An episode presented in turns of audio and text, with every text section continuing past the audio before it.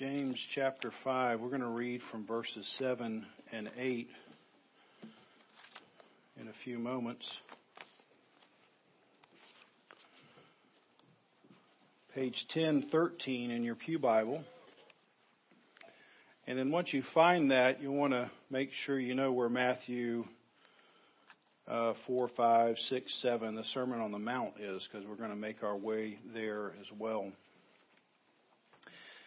anyone who's taken a week's vacation, especially if your week's vacation is in a time zone that's 10 hours different than yours, to try to come back and get into the flow is not so simple. Because you wake up at you know two o'clock in the morning, you're wide awake. And then at two o'clock in the afternoon, you're you know you need a nap. Uh, and it's really the same with the sermon series. I, I feel like I'm the car who took an exit, you know, three weeks ago. And now I'm trying to, you know, like accelerate down the ramp to try to get into the, the flow of the Sermon on the Mount again. And so I want to take this time to, for really for me personally, and you'll just have to put up with the review, to, to try to accelerate down the ramp uh, by sort of circling back over the Sermon on the Mount. And I want to do that by reading James 5, 7 through 9, and that'll, you'll see in a moment, take us back to uh, the Sermon on the Mount. I want to thank David and, and Sam for doing an excellent job while I was gone. I heard nothing but good reports, and really that would be expected. I gave them the two easiest topics, lust and divorce. So it was pretty much low hanging fruit for the two of them while I was in India.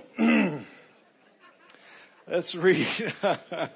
Let's read James chapter 5, 7, 8, and 9. Be patient, therefore, brothers, until the coming of the Lord. See how the farmer waits for the precious fruit of the earth to be patient about it until it receives the early and the late rains. You also be patient. Here's our key phrase for this morning. Establish your hearts for the coming of the Lord is at hand. Do not grumble against one another, brothers, so that you may not be judged. Behold, the judge is standing at the door. Let's pray together. Lord, um, this this pastor James is so helpful to us. Uh, we need patience. We need patience for your timing. We need patience for ourselves. We need patience as we deal with each other in a congregation, as also as we deal with the world uh, on the outside. It's it's easy to to grumble. It's easy to have a, a grumbling heart, and, and a lot of that is we confess directed toward you. It's it's like you're just not doing it fast enough. You're you're not getting things in place for us in quite the way we had hoped. And so we grumble when we grumble against you, we, and we grumble against each other. It's got to go somewhere, and it causes us to have that kind of grumbling heart. And you're you're calling us here through this verse to to establish something in our hearts, to nail some things down. And so I'm praying for that work to be done by your Holy Spirit this morning. Amen. James is the half brother of Jesus, so he's not the disciple of Jesus. James, the disciple of Jesus, was the first of the disciples that was killed. So James, the half brother of Jesus, eventually becomes a believer in his own brother, as odd as that would be. And he then becomes the really the very first pastor and the main leader of the Jerusalem church. And if you notice back in chapter 4, if you have a heading for your chapter, especially if you're reading from the ESV, this is a, this particular segment is a warning against worldliness. So James is expressing in this letter a particular concern here for his church members. he's warning them against worldliness. He, he understands, even as just in the first generation Christians, that there's this power uh, powerful gravitational pull back to the world. And he sees, he sees these, these, these very first uh, rookie believers They've, they've come out of the world and into salvation and knowing Christ. But even as he's seen their excitement, he knows this powerful gravitational pull to get back into the world's ways. In fact, in James 4 4, he says, Don't you know that friendship with the world is hostility or enmity to God? So he's very concerned about his congregation because they're, they're fresh off the path, path of the world. They still have a lot of habits, a, a lot of thoughts that would pull them back into the world. And so he's, he's trying to help them not get connected back to the world. And in chapter 4, verses 1 through 5, James is observing that there's a lot of fighting and quarreling that's breaking out in his church. And, and, the primary reason is the people in the church are bringing their worldly passions into the church. They have certain things that they just think ought to happen, and they're, they're really connected to the way the world works. It's, it's power, it's political structure, and whatever it is, and they import those back into the church.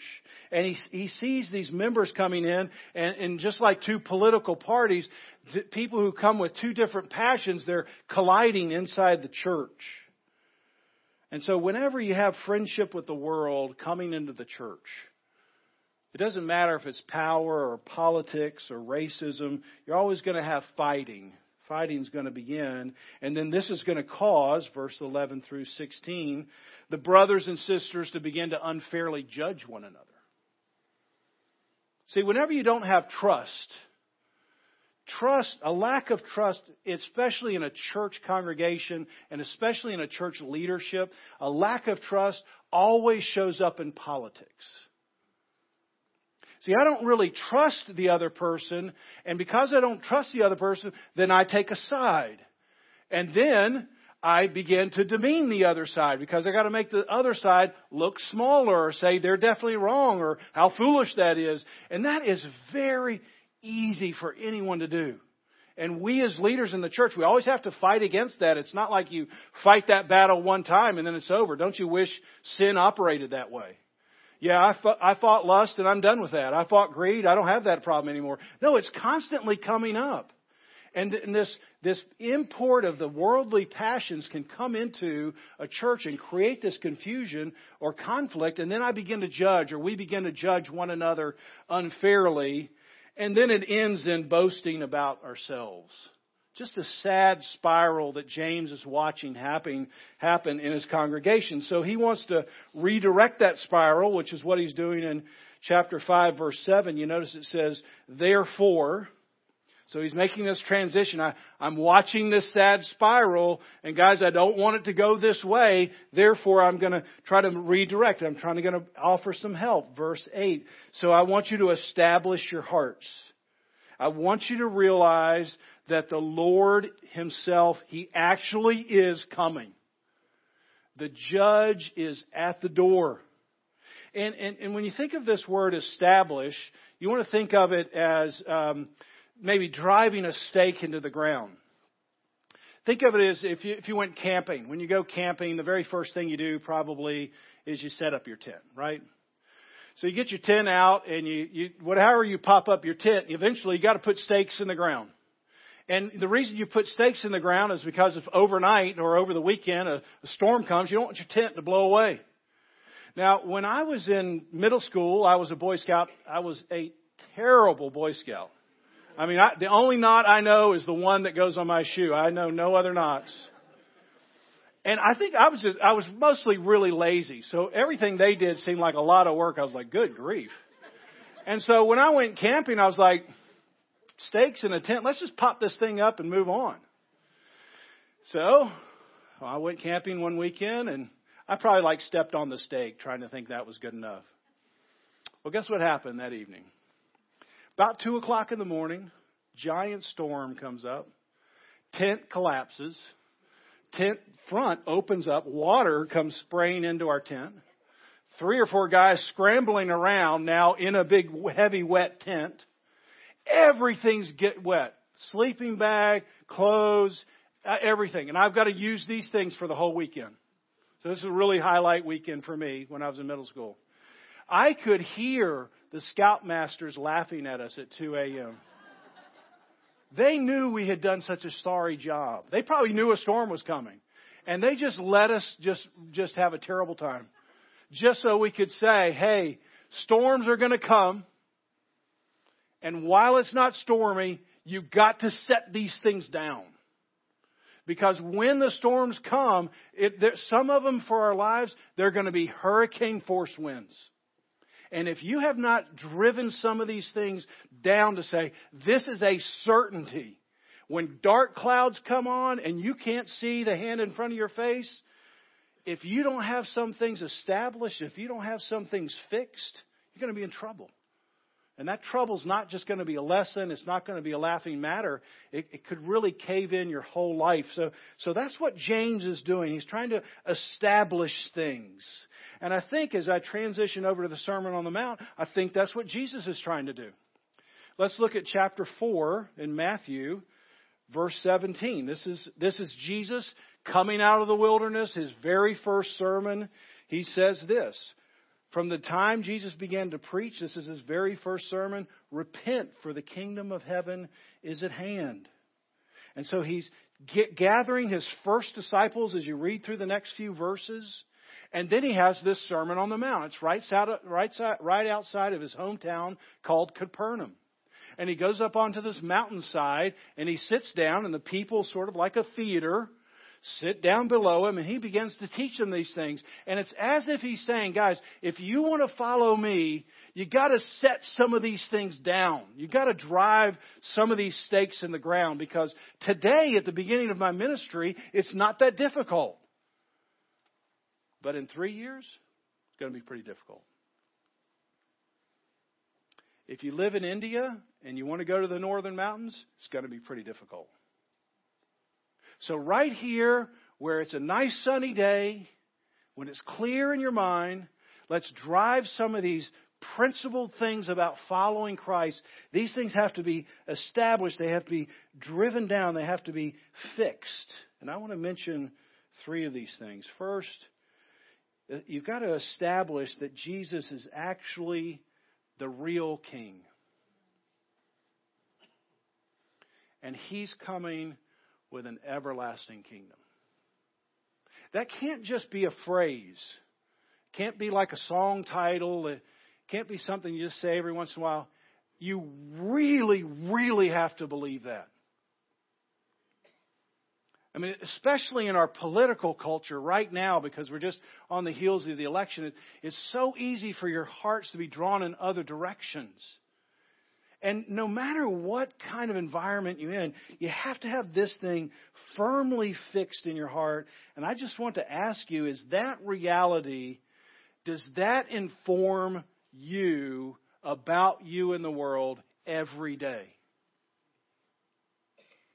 Not not once every Sunday, and then I sort of just forget about it and live in a different kingdom, and then, oh, yeah, yeah, yeah. No, every day, this is informing your reality. Because if you don't, you're going to have trouble when these hurricane force winds come into your life. So Jesus is calling people as the king to enter into his kingdom, which also means he and James understand there are competing kingdoms. it's not a question, listen, it's not a question of whether you're going to live in a kingdom or not and serve a king. The question is whose kingdom are you going to live in and who, what king you're going to serve. It's either going to be the kingdom of this world that has all kinds of different competitors, or it's going to be the kingdom of Christ. There's not another option. And so Jesus knows, James knows that there are other kingdoms at hand, and which is why in the Lord's Prayer, chapter 6, verse 9 of Matthew, this is what Jesus says. Listen, the very first thing you need to ask for in prayer, after you honor God's name, the very first thing you need to ask for is that God, your kingdom would come. Why? Because when I pray, if I don't really have that established in my heart, guess what I'm going to pray for? My kingdom. How many times have you said, I spent so much time telling God about my kingdom? And here's how He can operate in my kingdom. Now, I'm not saying you can't pour out your heart to God. Don't hear me say that. But do you see what God's trying to, Jesus is trying to say here? I'm going to teach you about prayer, but here's the one thing you got to know. First of all, God is above all. His name is above every other name. Secondly, when you ask something for Him, say, look, your kingdom come. Why? Because I come in and I've got a whole laundry list of kingdom items for myself. And those need to be reoriented. Many of them need to be eradicated. And so the very first thing we have to understand is I'm inside this king kingdom. Jesus is the king, and I need to make sure I've got fastened down that I really want his kingdom to come. I want it to be happen in my life. But as I said, the, the, the competition uh, for other kingdoms to take your attention is tremendous. Let me just mention some examples that there's a term that I've used before, and I'll use it over and over again. It's false narratives. These are stories or beliefs that we have in our mind, and they may be hard to see at first, but they're really things that really influence your worldview or your thinking. And one false narrative in our culture that's particularly persuasive, I'm going to call it the identity narrative. And this is what the identity narrative, this is the story for the identity narrative in your head. Above all, you have to be true to yourself. That's a very powerful cultural narrative. That if you really want to live an authentic life, you must be true to yourself. If you're not true to how you were made, to how you see yourself as a person, then you're not going to have real life. You, you've missed the way. That you were made a certain way, and the only way to have this authentic life is to be true to your natural self. Now, this comes out in a lot of ways, the easiest ways to think of the way it comes out in songs, especially songs on the radio. Lady Gaga, she writes this song titled Born This Way. You just, I just want you to hear the false narrative in the title all by itself. See, you, especially if you're younger than me and you listen to Lady Gaga, you just hear, you, you don't necessarily hear these things, but you might hear them and sing them, and they just become part of a narrative that begins to instruct you how this world is supposed to work, and you're supposed to be true to yourself. You were born a certain way, you have a certain identity, and you cannot go against that identity, or you're not going to really have an authentic life. This is what she says in one of her verses I'm beautiful in my way, because God makes no mistakes. I'm on the right track. I was born this way. No matter gay, straight, bi, lesbian, transgender, transgendered life, I'm on the right track. I was born this way. According to her, you were born on the right track. And in order to live an authentic life, you have to identify that and you must live that way. Now, I want you to know for sure, certain and with compassion. That's the very opposite message of the Bible. I'm not trying to say it in some condemning way. I'm, I'm not trying, don't hear me say that. I'm just trying to say there is a king. He has a kingdom.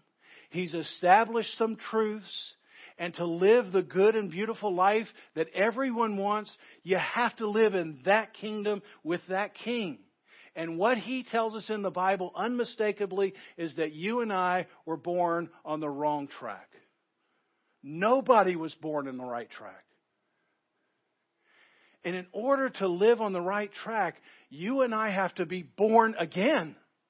And once we're born again and we say, oh my gosh, I was on the wrong track. God has helped me see I'm on the right track. And now I live according to how He identifies me, not how I self identify.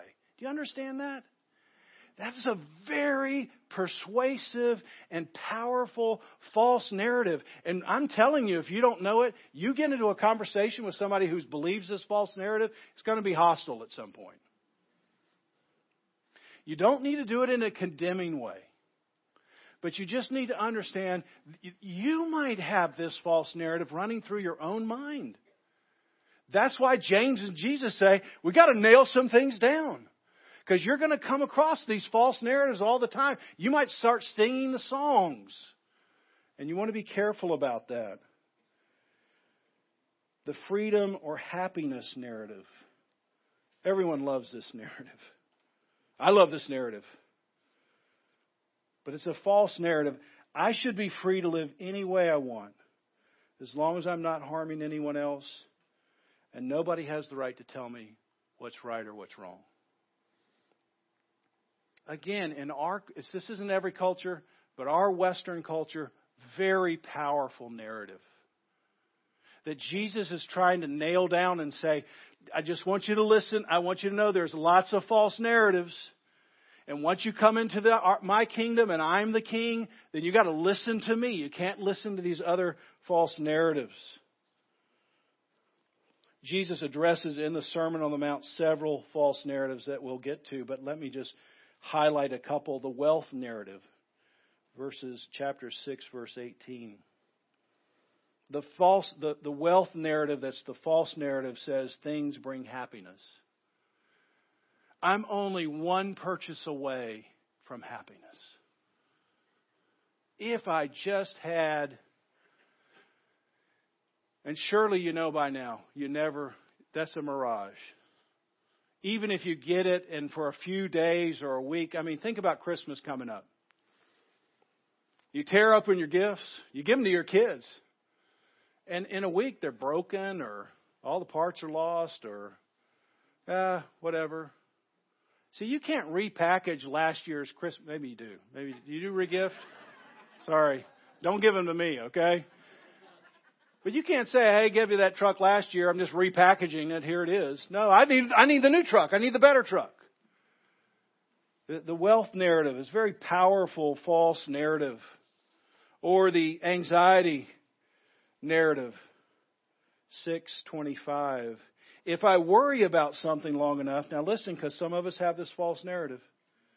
If I worry about something long enough, it'll prevent bad things from happening. I won't ask for a show of hands. But in your mind, you just think, if, if I'm really worried about it, somehow that's preventing something bad from happening. Un, untrue. Many people are trapped in that prison. Chapter 7, verse 1 the improper judgment of other people. And th- this is how this false narrative comes out. And you, you never would say it this way out loud, but this is how some people think. I almost always sing, see things correctly. And thankfully, I'm here to fix you.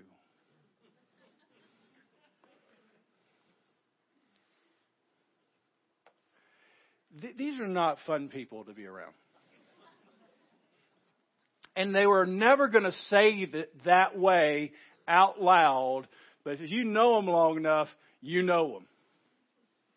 Because they're just never wrong. And it's a great kindness that I've come into your life to fix your problems right now.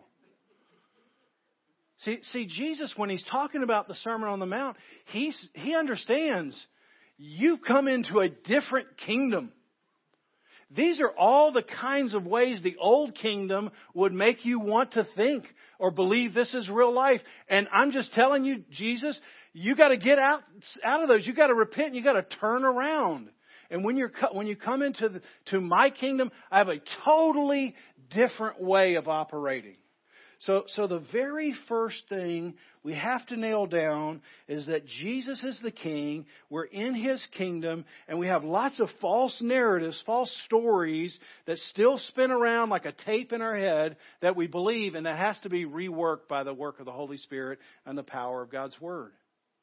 Now, now including on this point, it's not just false narratives that can distract us from Jesus, it's also fear fear is a very powerful motivation. And it can at times be used for good, but, but so often fear causes panic, and panic frequently results in you moving in a direction that's opposite of what Jesus would want you to do. Fear causes you to, to, to reach out and grab hold of something or someone thinking, oh, this is the person or the thing that's going to rescue me. I'm, I'm so afraid of this event, so, I, so I reach out and grab hold of this thing or I grab hold of this person and say, they're going to be my rescuer, or this is going to be my rescuer. And let me tell you how it works in two different examples. First, when I was four, I have three older sisters. So I was four, I had a sister five, sister six, a sister nine. My dad was a airplane, a helicopter pilot. He walks out from my house one day. He's in an accident. He's killed. He never comes back. Well, when you're four, understandably, that causes a lot of fear. I mean, the person you were holding on to could walk out and not come back. So, what do you do when you're a four year old boy when that happens? You redouble your effort on your mom. I mean, it wasn't, this was not something I was thinking about. I didn't lay in bed saying, well, this is what's happening to me, and I guess I got to redouble. I mean, I'm four. This is just like my natural reaction is to say, hey, guess what? Your providers could walk out and not come back. So in my mind, I had a narrative mom can't ever leave. Now, I didn't really even know that tape was playing necessarily all the time until about 18 years later when she says, I have cancer. And she died 12 months later. And my world got shattered. Why? Fear. I, I had to have this person be around. And of course, I didn't really even realize how tight a grip I had until the, that person slipped through my grasp. And then I realized I'm not holding on to anything that can last. And that caused a great crisis of faith for me. But that was the moment that I really, truly went to following all after Christ. Fear it's a very powerful driver, and sometimes you don't even know it's working until the thing that you thought you had to have slips through your hands. The, a second example of this fear, so easy to choose this week, is the nearly captivating power of politics in the news media. Every four years, both parties trade in the currency of fear. That's their major source of currency. And, and they do it to stir up panic. And they hope that panic is going to cause you to say, I've got to have this person. I've got to have this party. Because if I don't have this party, it's a disaster. If I don't have this person, it's a disaster. Now, I've voted many times at 53 years old. And almost every time I hear some phrase that this is the most important election in my lifetime. so I've been through several most important elections in my lifetime. Now, maybe some of them are more consequential than others. I'm not trying to say that in a way that makes them all sort of the same. But do you see what they're doing? They're trading on the currency of fear so that you think it's the apocalypse if something doesn't happen this time. One of the phrases that came out of one of our recent uh, candidates' mouths said, I am the only thing standing between you and the apocalypse. Now, either side could have said this. I'm, I'm not trying to pick on one side or the other. Both sides use this very effectively and they have a very willing partner with the media that amplifies it. So every time you turn on the news channel, it's an alert. I'm like, my whole life's an alert. I can't get away from the television because every five seconds it's a new alert. But do you see what they're doing? They're just feeding into your fear, and Jesus Christ is trying to say, I am the King. Do you have that nailed down? Not your country, not your party, not your person, not your health, not your mother, not your money, but me. So, do you have that stake firmly fixed?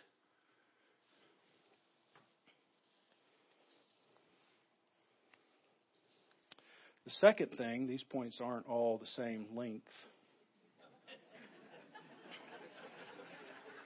You're like, Paul's been gone and he's ready to preach five sermons in a row. The second thing that has to be fixed is not that Jesus is just the king and he's got a kingdom that's going to last forever. Is, is that if you've entered into this relationship with Jesus by his grace, and if you're saying he is the king, and I'm beginning even now to live inside of his kingdom, then here's the stake that has to be driven down. You must I must obey his commands. You can't, you can't just take Jesus and make his commands optional. I mean, I love him. I don't know so much about what he says. That's, that's not an option. When he calls us to repent, we've got to turn around. We've got to fight against those all old false narratives, and we've got to fight against our fears. And I want you to know, you, you, you, should know this already, but so often what He wants you to do, or how He wants you to think, or where He wants you to go, is completely counterintuitive to your normal way. That shouldn't be a surprise at all. I have been walking without Christ full speed in this direction. So when I repent, when He calls me to move in this direction, I shouldn't be surprised that it's very odd and awkward that it almost feels like 180 degrees. Well, why? It's 180 degrees difference. And that shouldn't be of any surprise. It certainly shouldn't be any surprise if you just look at his interaction with his own disciples. So many times they're 180 degrees outside of the way Jesus would think. Let me just remind you of some examples. The disciples were constantly informing Jesus that they wanted to be first. They wanted to sit at his right and left hand side in the kingdom, the positions of power. They wanted to be the greatest. And Jesus says, Oh, awesome, guys. Then be last, be slave, and love your enemies. Any volunteers? No, no, no, I don't want to be last. I don't want to be a slave. And I definitely don't want to love my enemies. Well, then you can't be great in the kingdom of heaven. Because the kingdom of heaven principles are 180 degrees different than the worldly kingdom principles. on one journey, Jesus was rejected from entering the town of Samaria. He's making his way down to Jerusalem. You go through Samaria. They heard him coming and say, We don't want you to come. You're barred from our. Imagine that you, you bar the Creator from a city. Well, James and John, two brothers, didn't like this, and they said to Jesus, Should we call fire down on this city? Uh, no, guys. No. It's a bad idea. Uh, that's the opposite of what I would want to see happen. One day, parents were bringing their children, hoping that Jesus would lay their hands on them and pray for them. The disciples actually rebuke the parents and say, Jesus is way too important for your stupid little kids to come around. Jesus rebukes the disciples. This, this happens over and over and over. It's not hard to find. The point is that so many times it's going to feel counterintuitive. It's going to create painful moments. But, but you've got to have it fixed that He's the King, that He wants us to have a good and beautiful life, and He's given us instructions, primarily here on the Sermon on the Mount. And if I follow these ways, this is the way to the good and beautiful life. That's what you've got to have firmly fixed in your mind. Finally, and I'm going to end this section with a short video, and then we'll pray together. One of the most important gifts God gives to us as followers is prayer. And so this habit has to be firmly established. It's why he gives us the model of the, the Lord's Prayer, chapter 6, 9 through 13. It's, a, it's the two way communication with God. It's because you and I are not primarily just intelligent beings, meaning we're not just brains on a stick. That you just get new information and then you have transformation. Oh, how I wish that would work. I would die for that to work. Because if, if that would work, if I just had the right information, would that always transfer to transformation? No. Most people know that smoking isn't good for them or eating too many donuts isn't good for them. So it's not just information. It's got to be something else. I'm not just a brain on a stick. We're primarily relational beings. I need somebody to hold on to. I need somebody to hold on to me. I need somebody who will walk with me and talk with me. But the way I enter into that is through prayer. I'm not saying coming here and hearing me isn't helpful, hearing the Word of God preached isn't helpful, but if this is all you do, it's not a tight enough stake. Because you've got to ask God every day in prayer, what do you want me to be about today? Otherwise, you're going to get easily carried away with false narratives and fears. Now, Bill Hybels is a preacher in Chicago, and he has this nice little story that I think well, you'll find helpful, and then I'll close this here in just a moment. Advertising executive came down to talk to me after a service, and he had just become a Christian. I had, I had baptized him at the church, and so, and uh, he said, I, I just can't make time for a meeting with God. He said, you have no idea what it's like to commute downtown every day and you live in a different world. I, I can't, I just can't fit it, fit that kind of thing into my life. And I remember looking at this young guy, hard charging young guy, and, and I said, here's my experience, and I'm not, uh, you know, I'm only like 24 years old, so there it is. I said, I've always been able to make time for stuff I value. Just how my life works. If I value something, I'll make time to experience it. If I don't, I won't. And I'm making time for a meeting with God in my life. You do it any way you want.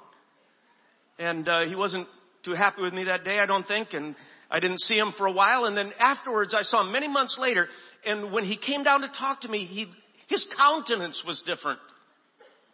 He felt different. His conversation was different. And he invited Lynne and me, he and his wife invited Lynne and me to go over to their house for dinner.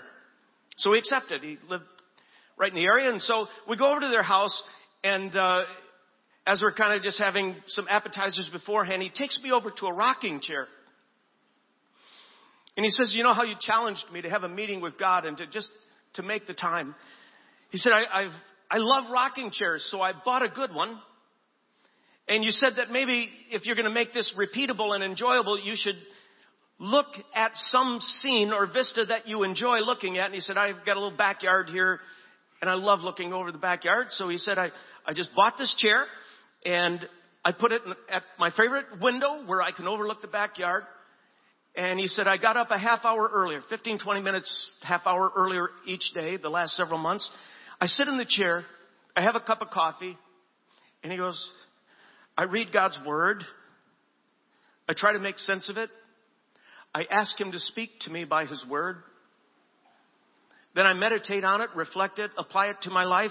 Then he said, I write some thoughts down in a journal and I pray. I pray that I will be more aware of his presence in my life. And I said, how's, how's that going for you? And his wife jumped in and said, I'll tell you how it's going for him. He's a changed guy. What happens to him when he sits in that chair has changed him. He's more centered. He's a more gentle and loving man in our marriage and to our children. I was very impressed with this, that he could show me his chair, that he had taken the time, that he had fashioned a meeting with God that he looked forward to. Because he liked the chair, he liked the view, he liked the coffee, he was a morning guy. And he fell into this pattern.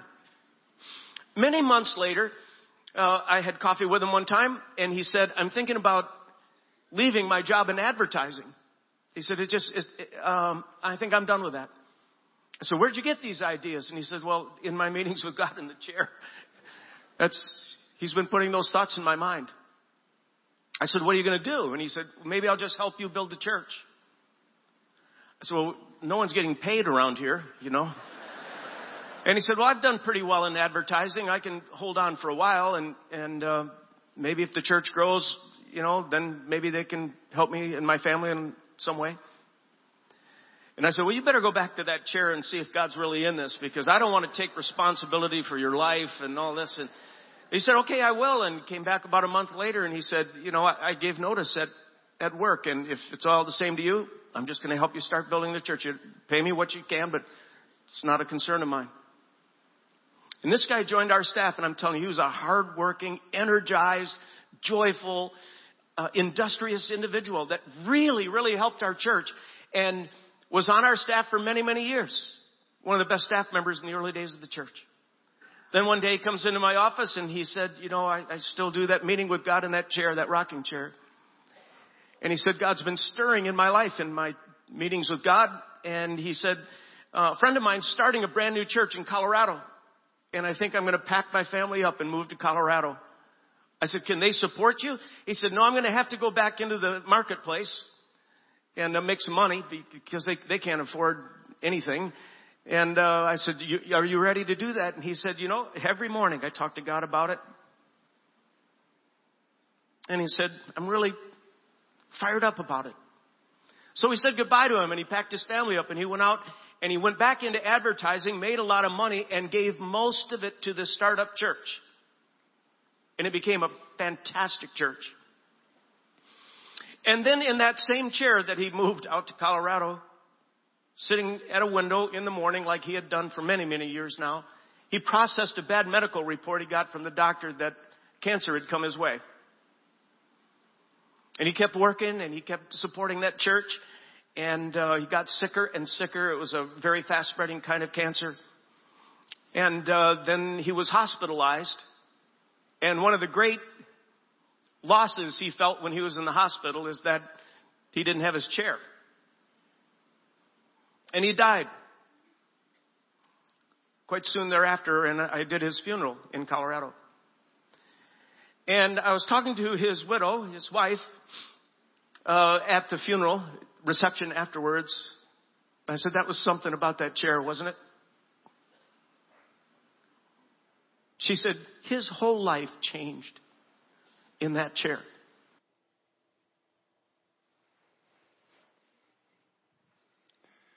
See, I, I can't do that for you. You only you can do that for you.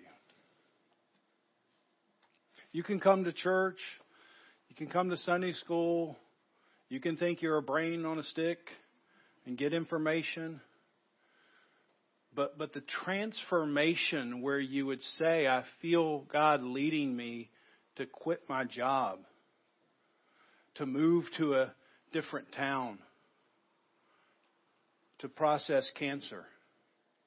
That, that has to be hammered every single morning in prayer. It cannot just be done for an hour on Sundays.